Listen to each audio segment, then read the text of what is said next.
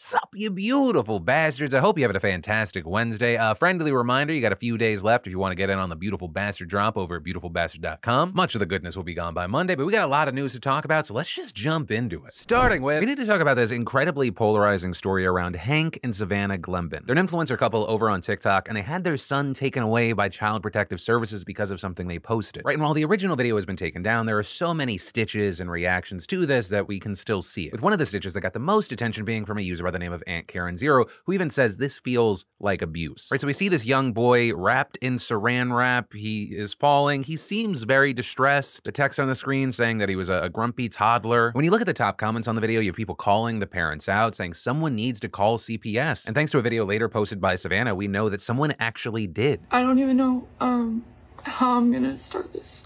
Right now, we're dealing with a situation where Gunnar has been taken from us until CPS can evaluate our home. Because I posted a video of my husband and son playing. That video was strewed in a way as to people thinking that we were abusing our child. When Gunnar was like laughing and smiling and it was just a funny thing that Hank did um because Gunnar was getting into like the stove that day and like tried putting a fork in his socket and um like Hank like playfully wrapped him in cling wrap. He ha- had room to move. Like he looked like a little worm, like a little cucumber. He was at no point in distress. With Savannah adding that the initial reaction was actually very positive, but then seemingly the video ended up getting promoted to people who did not think so, and it became a whole situation which she said she didn't even realize until a cop showed up at her door. Anything like that. Like we would never hurt our our son. Like we would never hurt our our child. He's um the best thing that has like ever happened to us. Like we went down and like made our statements and thinking that like Gunnar was gonna like be returned to us that day. Um and that like CPS would do their investigation and see that our home is safe. Um and that we meant our child no harm. I don't know what to do. Um, whether to stay quiet or post a video or like private my my uh social media because of the amount of hate that I'm getting. I don't know what the right thing is to do or to say. All I all I can say is that my son so loved and cherished and he's my miracle baby. Like he's my was my fourth pregnancy after three miscarriages, and he's the light of my life. Savannah also seemingly responding to people saying that she's just using her child for money and to entertain other people, saying she doesn't make any money from her social media, saying that this was just like supposed to be a, a cute share, but saying she feels so sorry and so dumb. Like some people are are are, are taking this video out of context and like not even knowing Hank. I make zero money off of my off of my social media. My my TikTok is not monetized like at all. I don't make any money off of my kid. I just post little vlogs sometimes and like little pieces of like our life together. And um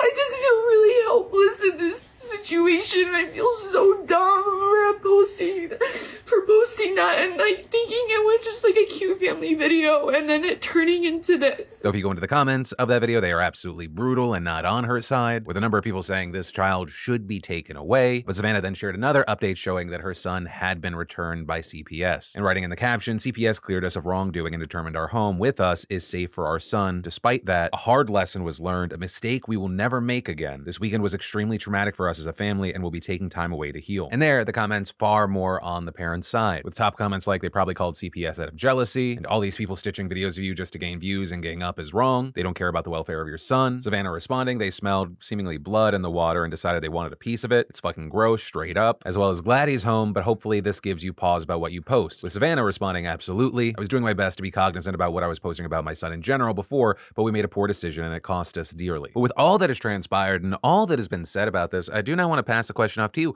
What are your thoughts with this situation? And then, do you know that you can essentially buy heroin and it's totally legal? Let me explain. If you've ever bought pills over the counter at your local gas station, you may have spotted a drug called tianeptine. It's marketed as a natural supplement under the brand name Zaza Red, TD Red, and Tiana, with people taking it hoping to get an energy boost, get better focus, or even to ease their anxiety and depression. But as it turns out, the drug targets the same receptors in your brain that opioids do, and just like opioids, you can get addicted, which is also why it's been dubbed gas station heroin, meaning you can go through withdrawal, right? Symptoms like shaking, sweats, restless legs, insomnia, and anxiety, with some reports of it leading to even coma and death. And this doctor explaining. Because it is um, in your brain, it's like you're withdrawing from two or three different kinds of drugs all at one time. So naturally, you see reports of adverse effects and poison control center calls related to the drug spiking over the past few years. And unlike prescription medicines or controlled substances, this is largely unregulated, so you have unsuspecting people falling victim. With one guy in Florida, for example, telling Vice he started taking a few pills at a time to manage pain from an esophagus condition, but then his tolerance grew and he found himself taking three to six bottles per day, and saying that when he did finally quit, it was the absolute worst experience of his life, even surpassing detoxes he had undergone from oxycodone and fentanyl. And those are just the unsuspecting people. You also have people taking tianeptine as a substitute for other opioids they're already addicted to, right? It's just easier for them to buy. But as awareness has grown, the authorities have also begun raising the alarm, the FDA warning that it's not approved, has no medical use, and should be avoided. Even right now, have a bill in Mississippi making its way to the governor that would classify it as a Schedule 1 substance, which would ban its sale and possession. This notably following similar bans in other states like Alabama, Michigan, Tennessee, Georgia, Indiana, and Ohio. Yeah, be careful out there, y'all. Life's already hard enough. And then, so you know how for a while California and New York were seen as kind of the, the masking capitals of the US? Well, now New York City and specifically its mayor Eric Adams going the opposite way. With Adams saying, "We are putting out a clear call to all of our shops: do not allow people to enter the store without taking off their face masks." With Adams saying that people need to do this so that people that work in the store know that they are not criminals. So this reportedly not just meant to reassure the staff, but also because there are cameras in the store,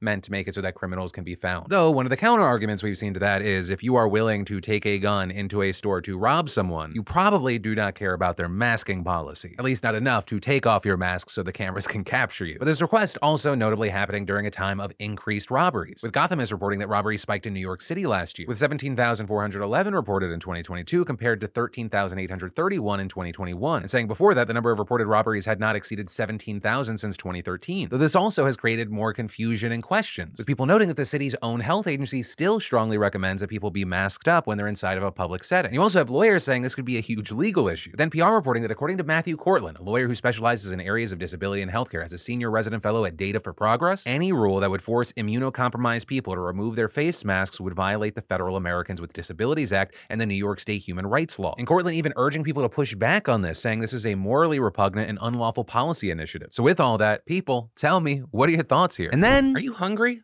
I'm getting a little hungry. Yeah, so let's take a little break with our friends over at Bokksu. Bokksu is a premium Japanese snack box that works with family businesses all over Japan to deliver a new theme of authentic treats every single month. And this month's theme is actually a limited edition celebrating the famous cherry blossom season in Japan. And as you can see, it is packed with all sorts of cherry blossom themed snacks. The pedal tea reminds us of our time in Japan, and I'm probably gonna butcher this, but y'all, Sakura Zensen waffle cookie, oh my god. it may be the most delicious thing I've ever put in my mouth. And the cherry blossom candies keep disappearing, which I think it's, I'm pretty sure it's the kids. It also comes with a booklet that tells you about each snack and shows you where they're made. So if you want to experience cherry blossom season from home, oh my god, taste some amazing goodness, support this channel, click that link in the description and use code DeFranco to get $15 off your first Bokksu order. And then there's a massive fight happening over the skies above your heads right now, and it could have a huge impact on your life moving forward. So you may have heard, possibly even on this show, that JetBlue wants to take over Spirit Airlines for $3.8 billion. Or with the general idea being, hey, we're both garbage, let's be garbage together. Super garbage, perhaps. But uh oh, yesterday the DOJ sued to block the acquisition, with one of their claims being this is going to be horrible for consumers, right? People like you, saying that things will cost more and it's going to remove options. And as it turns out, yeah, this could be super anti competitive, with reports noting, according to internal company documents that the DOJ cites in its complaint, when Spirit starts flying a given route, average fares fall by 17%. And then also adding, JetBlue estimates that when Spirit stops flying a route, average fares shoot up 30%. Or so they could and likely would drastically change what the floor is for bargain flying. Or when you're talking about 17 17% and 30% swings. That's massive. You have the DOJ arguing that if this happens, like they're not disruptors anymore. They end up just helping the other big four. This will enable a whole different level of price gouging. And that matters immensely in an industry and in a country where, according to airlines.org, there was no new airline startup from 2007 to 2021. And even if you would never fly these two airlines in question, remember this affects an entire industry. An industry right now where the prices are already fucking bananas. And then, yo, we have a new prime suspect behind the Nord Stream pipeline sabotage. And if this is true, it could radically reshape the course of 2023. Right, so it's been a second. So let's jump back to last September, because that is when somebody blew up three of the four Nord Stream pipelines connecting Russia to Germany. Pipelines that supplied cheap Russian natural gas not only to Berlin, but to the rest of Europe as well. Though customers have been slowly weaning themselves off of it since the Ukraine war broke out. And these sudden and mysterious explosions crippled the pipelines, leaving a 164 foot hole gaping at one point and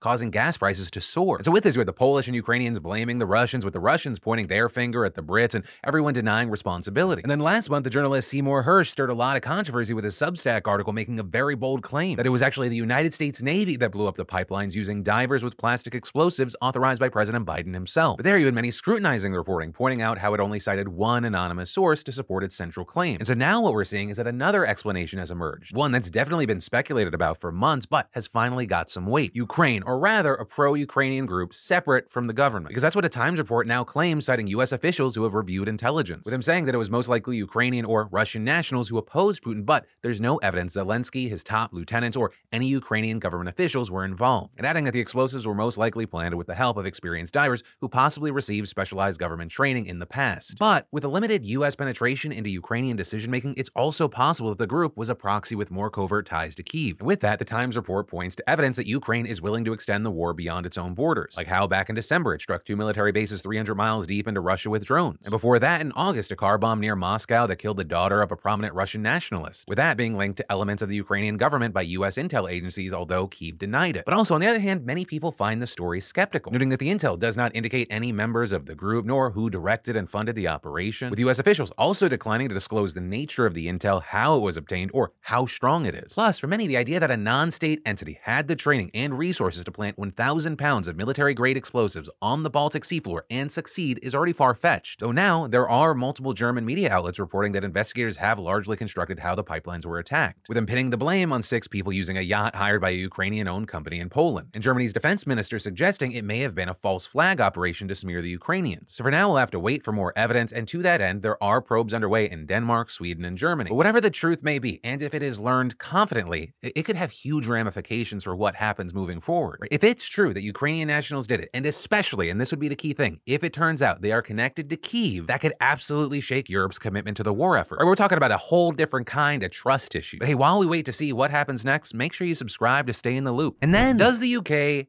hate refugees? That is what some are asking as the government of Prime Minister Rishi Sunak is pushing forward with a new asylum law. So let's talk details, right? The controversial law, which was announced yesterday, says that anyone found to have entered the UK illegally will be detained without bail and kicked out within 28 days to either their homes, which kind of ruins the point of seeking asylum, or to a safe third country. It's an absolutely huge thing. They'll also be blocked from re-entry or claiming British citizenship at any point. And so what this law is really supposed to be trying to tackle is the issue of migrants crossing the English Channel in small boats, which is something that's absolutely ballooned over the last four years. It would also set an annual cap on the number of asylum seekers, a number that would be set by Parliament, and place a duty on the Home Secretary to actually detain illegal asylum seekers, which notably would take precedence over their right to claim asylum, there being only limited exceptions to being removed from the country, and even those are only temporary. And those who want to claim asylum are instead supposed to do so remotely. And so all of this has been extremely controversial, with some pointing out that refugees are allowed to seek asylum and how they arrive doesn't matter. The Sunak's government justified the changes by saying that those who arrive by boat, quote, jump the queue over other asylum seekers. Although to be clear here, that does not actually appear to be the case. Their applications aren't actually processed any faster than other seekers. In fact, according to Labor, less than 1% of the asylum applications from those arriving on boats have even been processed. And at the end of 2022, over 160,000 people were still waiting to have their asylum claims considered. Now, all that said, it's not like the conservatives are completely out of line in thinking that the illegal boat crossing is an issue. Right? Labor actually does agree that it's a major issue, but their approach wouldn't punish the asylum seekers. Instead, they want to set up a cross-border force to go after the boats in the channel and break up the gangs that run the smuggling operations. They've also criticized Sunak's plan for having some major flaws. For example, it relies on having agreements with other nations in place to send potential asylum seekers, with a key issue there being there are no agreements in place other than potentially with Rwanda. Even that might not go anywhere because it's being challenged in the courts. The UN also has major concerns saying we believe it's a clear breach of the Refugee Convention. And remember, even people with very compelling claims will simply not have the opportunity to put these forward. And I mean, even Sunak's own Home Secretary also thinks this could pose legal problems, saying there was a more than 50% chance the law wasn't compatible with the European Court of Human Rights. But also adding, we are confident that we are complying with the law, domestic and international. But we are also pushing the boundaries and we are testing innovative and novel legal arguments. So we're gonna have to wait to see what happens. But even if this passes, remember, it is almost guaranteed to be fought out in court. And that's important to know because it might be a very, very long time before we see anything actually happen with this. But it is safe to say that if this does eventually happen, it's going to be a major game changer for asylum seekers around the world. Right? Because we're already talking about a very, very vulnerable group, but they've already been having a rougher time ever since nations like even the US have placed restrictions on them. And that's where today's show ends. Thank you for watching, liking, and subscribing to the channel. For more news you can't miss, I got you covered here or in the links down below. But as always, my name's Philip DeFranco. You've just been filled in. I love yo faces, and I'll see you tomorrow.